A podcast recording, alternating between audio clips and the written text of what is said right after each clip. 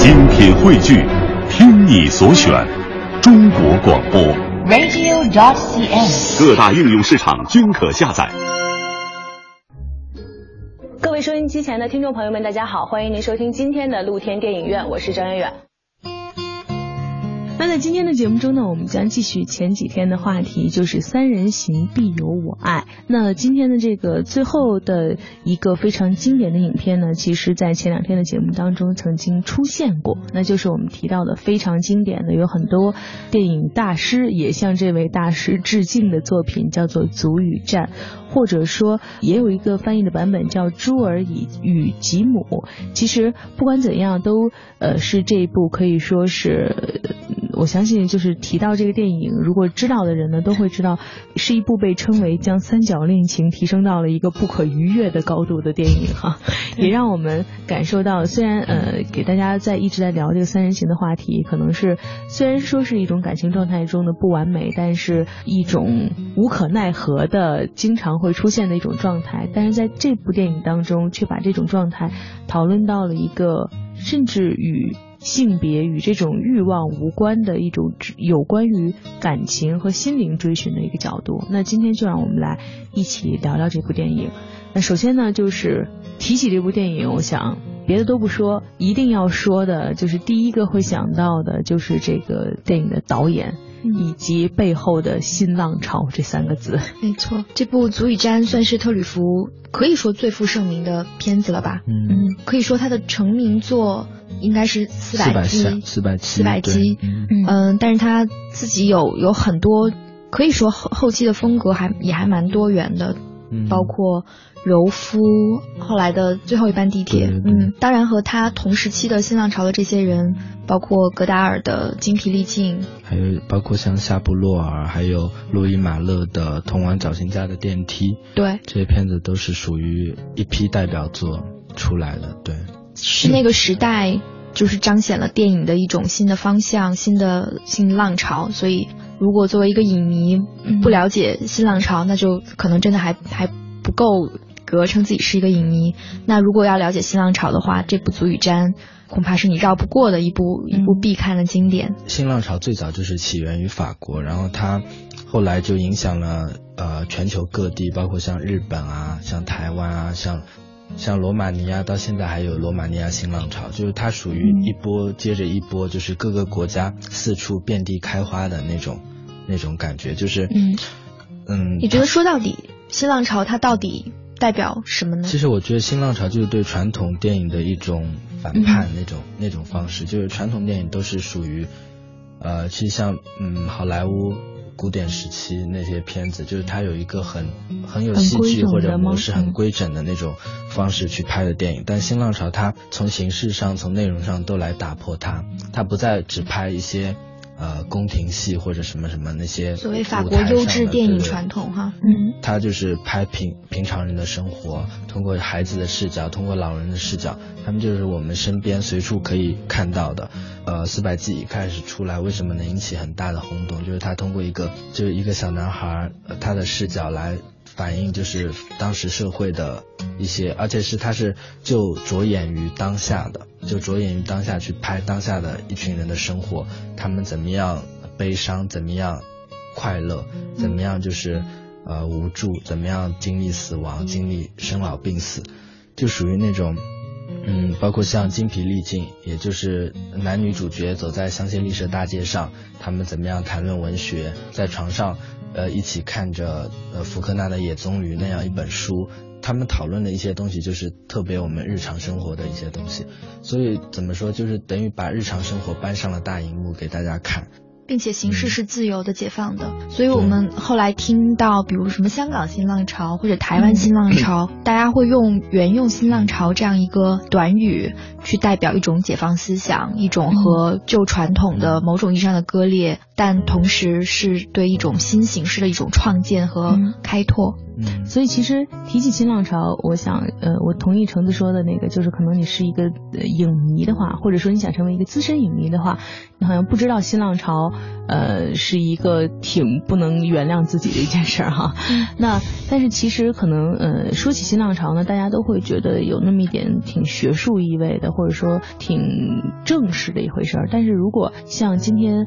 呃，橙子和知雨的这种解释，可能也是最简便的，让你能够。了解新浪潮的一种方式，说的最通俗一点，就是打破原有既定的这种规定的制度，大家做一些全新的尝试。那可能原来是一种非常规整的模式，那现在就做一种非常随意性的尝试，或者说，呃，之后台湾新浪潮的代表也出了很多非常。著名的侯孝贤，对杨德昌，对像什么《风归来的人》，是他也拍。他们有另外一个说法叫台湾新电影运动，啊，就是像新电影运动，像什么德国新电影运动也出了德国四杰，嗯，台湾新电影运动出了侯孝贤、杨德昌，嗯，然后像香港，香港又叫香港新浪潮了，就是它每个地方它有特定的说法，嗯，香港新浪潮就像我们今天还在看，像许鞍华。黄金时代，他就是新浪潮出来的一个导演，徐克也是。嗯，所以说每个地方的新浪潮，其实一定程度上，虽然说都叫新浪潮，但是可能大家进行的尝试，或者说在电影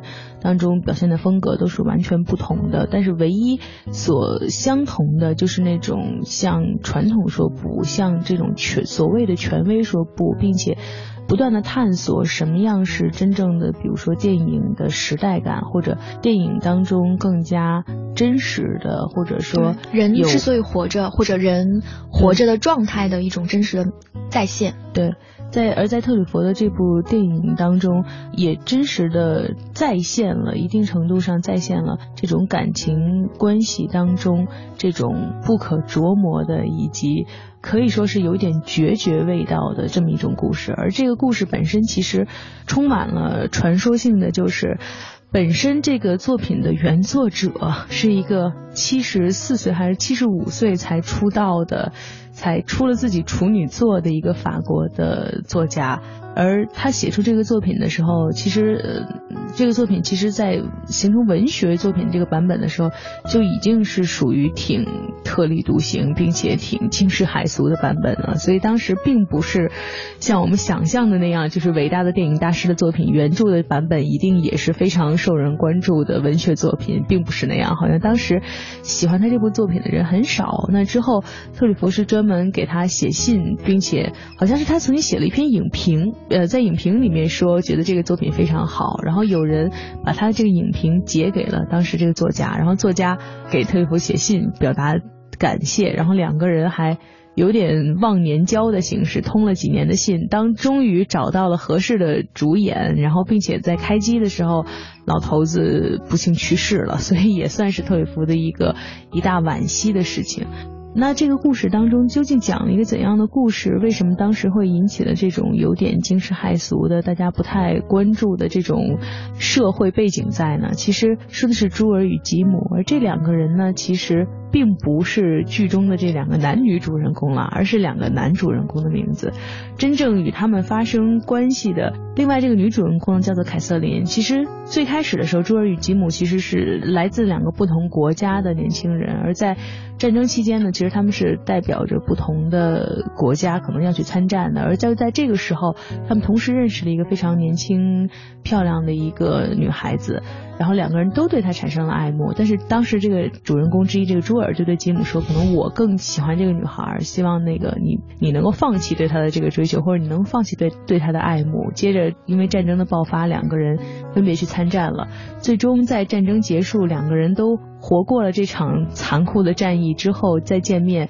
呃，这个凯瑟琳已经变成了朱尔的妻子。并且好像两个人一起幸福的生活了几年，但是当时产生了一些问题，而在这个时候，吉姆又和他们见面，有点产生，嗯，给这两个人的生活又产生了有点点像走向分崩离析的生活，又产生了一些希望的东西在里面。最终这三个人在一起，以一种有点诡异的方式的这种状态，达成了一段时间非常和谐的爱情或者说友情也好，呃，一种三个人的这种感情的平衡的生活。最终，由于吉姆想要回归自己的这种很传统的生活方式，离开了这另外的这个两个人，呃，时光过了几年之后，最终三个人又在街头见面。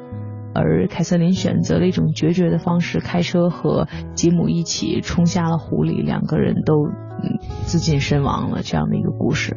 其实从这个故事里面我们可以看出，绝对是如果说是在那个时代的这个背景下，然后写出了这样的一个可能有关于三个人之间感情的故事，肯定就光这个故事而言，也已经够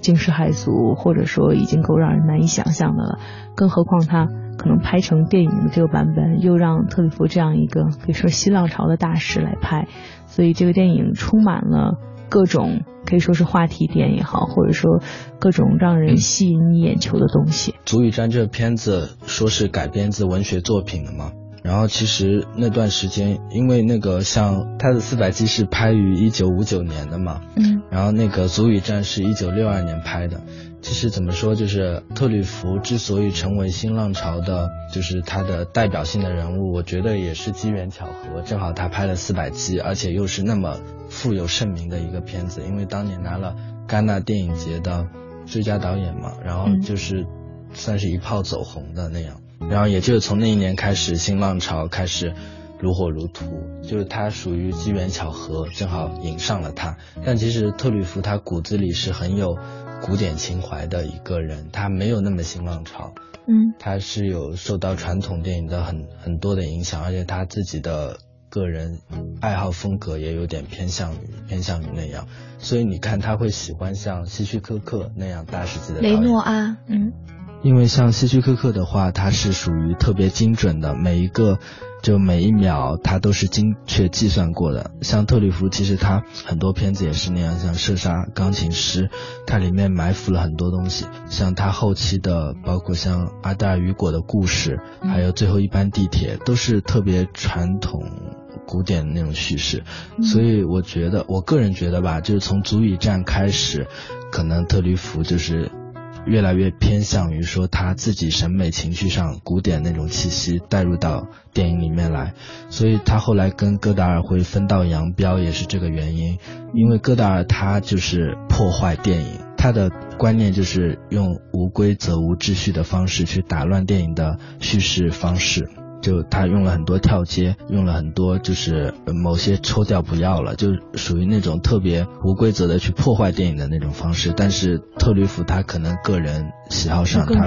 对他不太喜欢那样，所以他会改编像文学作品那样。但戈达尔他很少改编，他基本上就是自己原创剧本那样。所以两个人后来会。区别比较大，也是这原因。所以像你看后来戈达尔的电影史里面提到了法国电影，他他虽然跟特吕弗闹掰了，但是他还是特别给了很大的篇幅去捧他的四百集，但是基本上就没有提到足语战之后的对，因为想到特吕弗吧，他早期就是。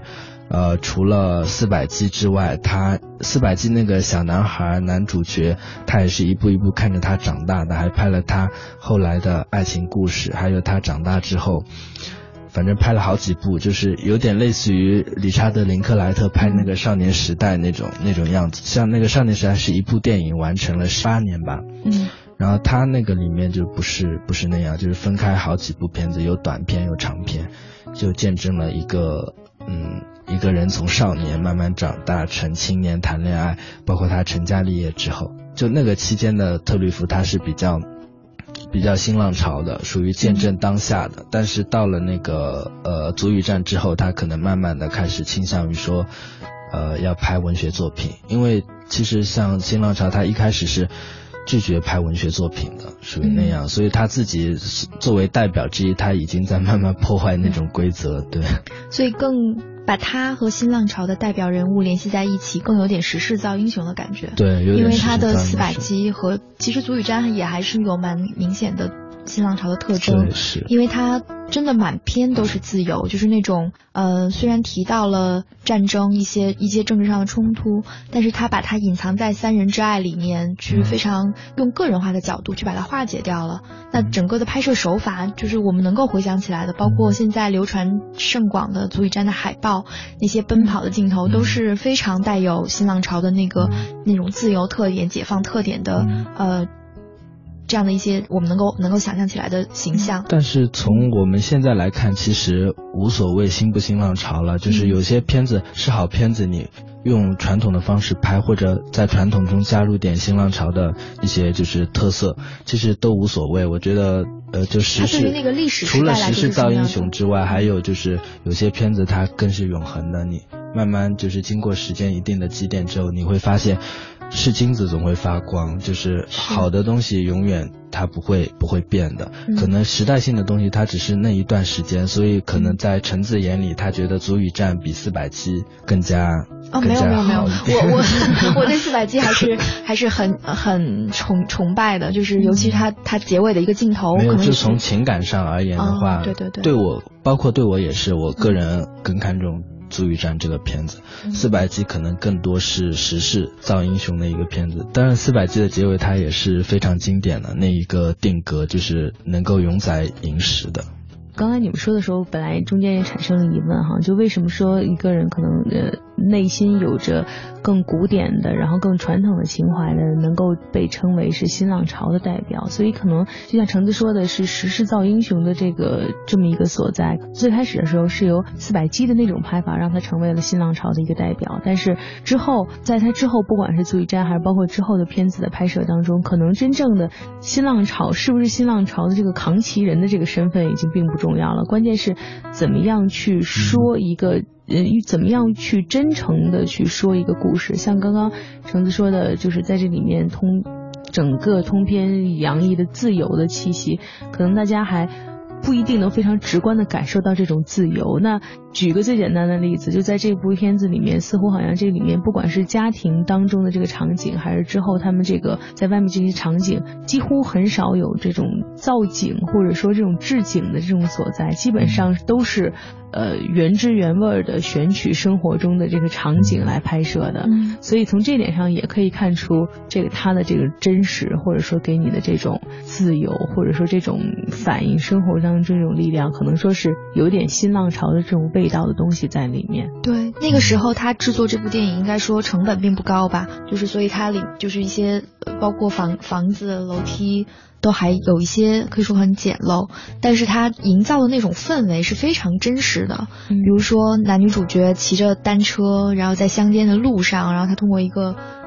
某种移动镜头，但是去展现的那种那种纯真和他们所处于与自然相交融的那种天然的状态，是你可以很直观的感受得到的。呃，就是特吕弗在拍四四百七那段时间，其实他本原来是电影手册的那个嗯撰稿人嘛，就是写了很多影评，然后包括他喜欢的一些导演，他都会去采访什么。嗯。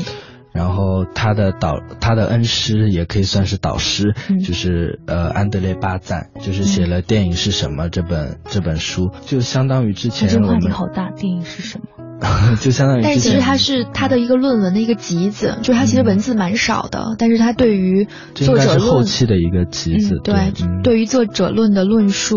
包括对于。文学改编电影，一些电影里面最关键的概念的一个澄清、厘清和理论化，他做出的贡献，应该说很都是后后人都是在循着他的脚步在跟着走的。然后其中一方面也是他影响了新浪潮，就是说他虽然是作为一个没有拍过电影的一个理论型的一个学者的一种姿势，但是他怎么说，很多人都以他为师那种感觉，就是包括。戈达尔，包括呃特吕弗，包括一大批新浪潮的导演，都是受了他的一些观念的影响，就怎么样去拍出更加生动、更加有活力、更加生机勃勃的电影。然后，而且呃新浪潮也影响到了意大利的那个新新电影运动。然后那那会儿也是出了一批像那个维斯康蒂啊、罗西里尼啊，嗯，包括像拍了是吧？对对对，新新现实主义对，然后像那个还有德西卡对吧？嗯偷自行车的人，然后还有费里尼，其实一开始也是，但其实费里尼也是有点类似于特里弗那种方式，就一开始走的是新现实主义，但后来慢慢的走向了他自己的自由王国。嗯对，完全个性化的。您正在收听的是凡尘工作室电影派第三季露天电影院，精彩正在继续。在继续。 Love me or leave me or let me be lonely. You won't believe me, but I love you only. I'd rather be lonely than happy with somebody else. You might find the nighttime the right time for kissing. Nighttime is my time for just reminiscing. Regretting instead of forgetting with somebody else. There'll be no one unless that someone is you, you, you. I intend to be independently blue, blue, blue. I want your love, but I don't want to borrow. Have it today to give back tomorrow. Your love is my love. There's no love for nobody else.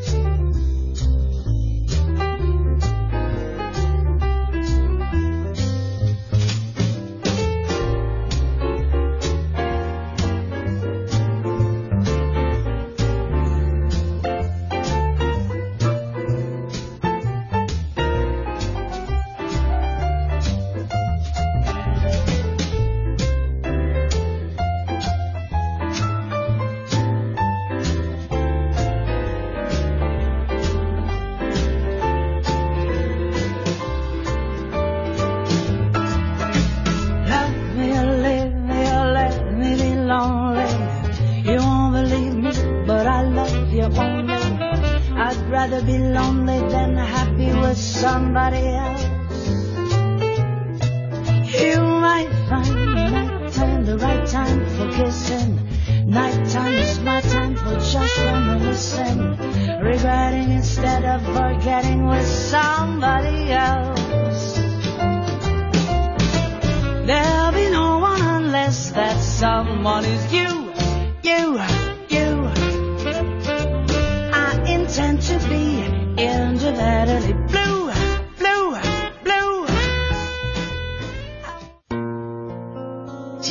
也有一种说法，哈说是在这个《卓与吉姆》里面非常自然的这种，不管是男女主角之间的对话，还是说这种自然的场景，都可以说是这种作者电影的一种表述。其实在这儿我也有一个问题啊，到底作者电影是什么呢？就作者电影，如果说是我们想的是导演的更多的自己的个人的情感或者个人观点融入能融入作品的话，那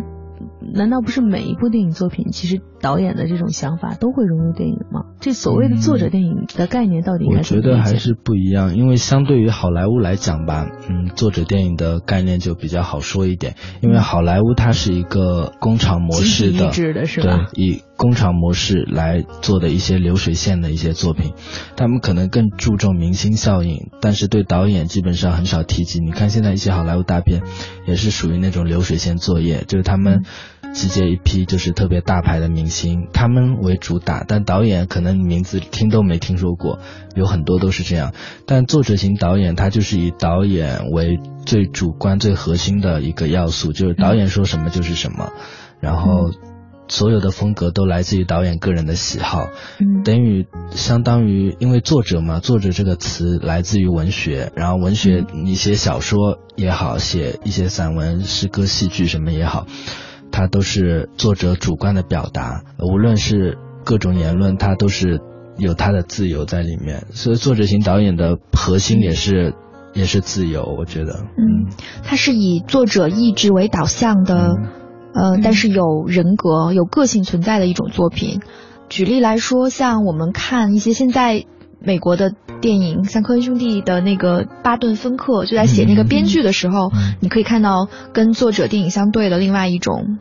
呃，所谓流水线电影、商业电影，它的模式是制片人会跟一个编剧说：“你去给我写一个一个一个什么牛仔的类的片子。”于是它有一定的程式化。然后呢，这个这个剧本写完了之后，好，这个有几个卖点，我们才可以让这个剧本通过，然后再拿到流流水线去作业，然后有导演、有演员、有明星效应，然后有推广。嗯。但是作者电影不是这样，他最看重的是我要表达我要说的这个东西。于是。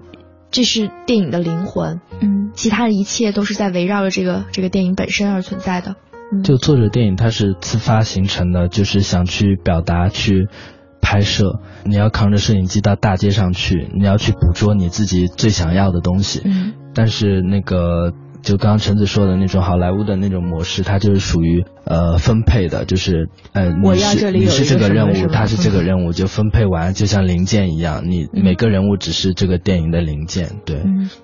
所以其实是不是也可以这么理解，就是说，真正的作者电影是不管编剧给你的是一个怎么样的故事，或者说这个剧本是一个怎么样的故事，或者你选的演员是一个怎么样的演员，但是我们所看到这个足以战的故事背后，除了这个故事本身，应该看到的是非常强大的来自于特吕弗的他的意志所在。嗯，那如果换一个角度来说哈，你说如果同样的是一个这样的故事，我们该怎么样理解？就是呃，特里弗他的这个意志存在在这个电影里的痕迹呢？就是属属于他的那些部分，或者说属于他的我们能看到的这种作者电影的痕迹，会体现在哪呢？这个就像我们刚刚提到了一点，呃，足语瞻基本上描绘了有史以来。不可逾越的三人之爱的这个这个模式，最高模最高境界。对，那这种三人之爱，我细想了想这个问题。虽然我觉得语言是有界限的，我们其实很难去再次去描述它，因为它其实真的要通过影像去展示这三三个人，两个呃足语瞻的这种友谊，以及足语詹对凯瑟琳这样一个。这样一个又是一个女神级的形象的这种这种爱，但同时这个凯瑟琳她又不是一个完会去依附会去屈从于，她不是一个传统的女神的形象，对她不会示弱，所以她有的时候是非常有个性的，去保有她自己这个独立的自由的这种人格。那在。三个人处于一个感情巅峰状态，比较一切都看似非常完美的时候呢，我真的看到的是无性之爱，是三个人脱离了性别，脱离了成见，脱离了。对彼此的这种不满、矛盾，就是一切那些负面的东西都不见了。然后三个人能够去真正享受当下的一种全然的一种满足感，在三个人当中，我觉得这是每一个独立人格在崇尚自由的时候能够彰显出来的一种爱的最高的境界，就是我们彼此独立，我们彼此尊重，但同时我们又。呃，享受在一起，相互支持，相互启发，然后又又呃相相互有牵绊的那种感觉，对的那种感觉。所以在一个细节上，就比如说，好像好像之余也也我们提到印象同样深刻的就是就是他们三个人在在一起，然后贴胡子是对，凯瑟琳自己粘上假胡子变成了一个男生，然后三个人在奔跑。然后在跨越一个铁桥的时候，说我们来比赛吧，看谁到达桥的那一端。凯瑟琳她自己抢跑了，但是他跑到对面之后回过来喊说：“我作弊了，但是那又怎样？我赢了。”然后三个人就非常开心的。在这里去玩耍，我觉得那个那个时候，你真的完全忘记了什么是性别的差别，然后是为关于这个三人之爱是怎么怎么是可能的？你觉得这些都不存在了，因为它体现的就是独立个体当中能够呈现的那种最良性的关系。刚刚陈子说的这一段，应该也是这个影片最核心而且最经典的一个桥段吧？而且那个三人奔跑在那个桥上的那个场景，也作为也作为他的海报来呈现，然后。因为在我看来，就是贴胡子小的细节，然后可能就是呃消除了三个人之间彼此的性别，可能就是用现在话来说，就是他们三个就成了好基友或者好闺蜜那种那种感觉。怎么说呢？就是在爱情爱情上面，就说男性跟女性之间的那种。那种隔阂不在了，然后他们可能可能是超越了性别的一些一种呈现，就像刚我们之前提那个《布达佩斯之恋》里面一样，就说为什么他们能和谐的共处在德国乡村那么长一段时间，就是主要就是他们他们之间有共同的话题，然后同时又可能找到了一个共同支撑的点，然后才能那么相处。因为在我印象中，就是在他们三个人在德国乡村那段时间，应该是影片全片最诗意而且最美的一个一个段落。对。所以其实我觉得这个贴胡子的这个部分，一定程度上也是那种他们之间可以说是给观众也好，或者说他们三个人之间互相有这种跨越了那个心理暗示，就是跨越了那个彼此之间的这种性别隔阂的一种方式。其实通过这种方式。有的时候，我们虽然呃三个人之间的感情都很好，但是还是会意识到那个性别的差异的。而通过这个贴胡子，好像看似有那么点儿童真、有点孩子气的这种玩耍的方式，能够使人，包括观众，呃，能够最直观的就能够。从这个性别的差异当中跳出来，能够以一种没有性别差异，甚至没有爱情和感情差异的这个角度去欣赏，我觉得就像橙子说的，就是这三个独立的个体之间的这种是爱情也好，或者我觉得他们更多的是信任或者了解和尊重和这种欣赏的这种角度上面的这种三个人之间的。有点复杂的关系，我觉得其实，在影片的后半段，好像是从中间呃这段开始，一开始叫朱尔与吉姆嘛，一开始是朱尔与凯瑟琳的这种关系，好像似乎是一个挺圆满的两个人之间从呃喜欢到真正结婚，但是之后就让我们看到。面临着问题。当战后他们三个人相见的时候，这两个人的婚姻问题是面临着凯瑟琳其实有自己的男朋友，并且好像想要跟朱尔离婚的这样的一个状态。而在这个时候，吉姆的加入。好像使得原来这个要分崩离析的这个家庭，反倒能够一定程度上不但稳定下来，还又有了一种更美好或者说更快乐的一段时光。嗯，所以可能在这个角度上，也是刚刚橙子说的，为什么说到特里弗的这部电影，把这种三角恋情提升到了一个不可逾越的高度，因为它又被又被称为是在。舞动着青春的节奏当中，又具有着无可奈何的悲凉绝望气息的一部电影。是，这让我想到其中的另外一个细节是凯瑟琳唱的那首歌。呃，我忘了是不是当时 Jane 呃还是 Jules 他在弹那个吉他。我后来看到一段视频，是大概二十年之后，就是。八九十年代的时候，一个年轻十七十八岁的女歌手重新唱起这首歌，然后当时这个饰演凯瑟琳的让娜摩罗在台下，然后被这个女孩牵手走到台上，然后你立刻就觉得足雨詹的那个电影的场景一幕又一幕的浮现在你的眼前，然后我觉得这个一一部分真的是呃很大程度上是。源于特里弗他对于这三三个人的人物的刻画太深入人心，那个旋律一响起，然后你就立刻能够回归到对被拉回到那个纯真的感情当中。然后另外一个呢，就是让娜摩罗这个这个女演员，她也是一个很很传奇的人物吧，呃，所以她对于这个女性的这个。人物的刻画，呃，虽然他可能声音并不完美，唱的那首歌没有没有说动听到让你觉得呃需要循环播放，但是他的那个情节，他的那个个性，确实是融在了整个影像的塑造当中和那首歌曲的诠释当中，嗯。不论你对于感情的态度是属于哪一种，都希望我们带给你的这几部电影当中，能给你带来有关于生活的全新的思考。感谢您收听今天的节目，欢迎您明天同一时间继续收听露天电影院。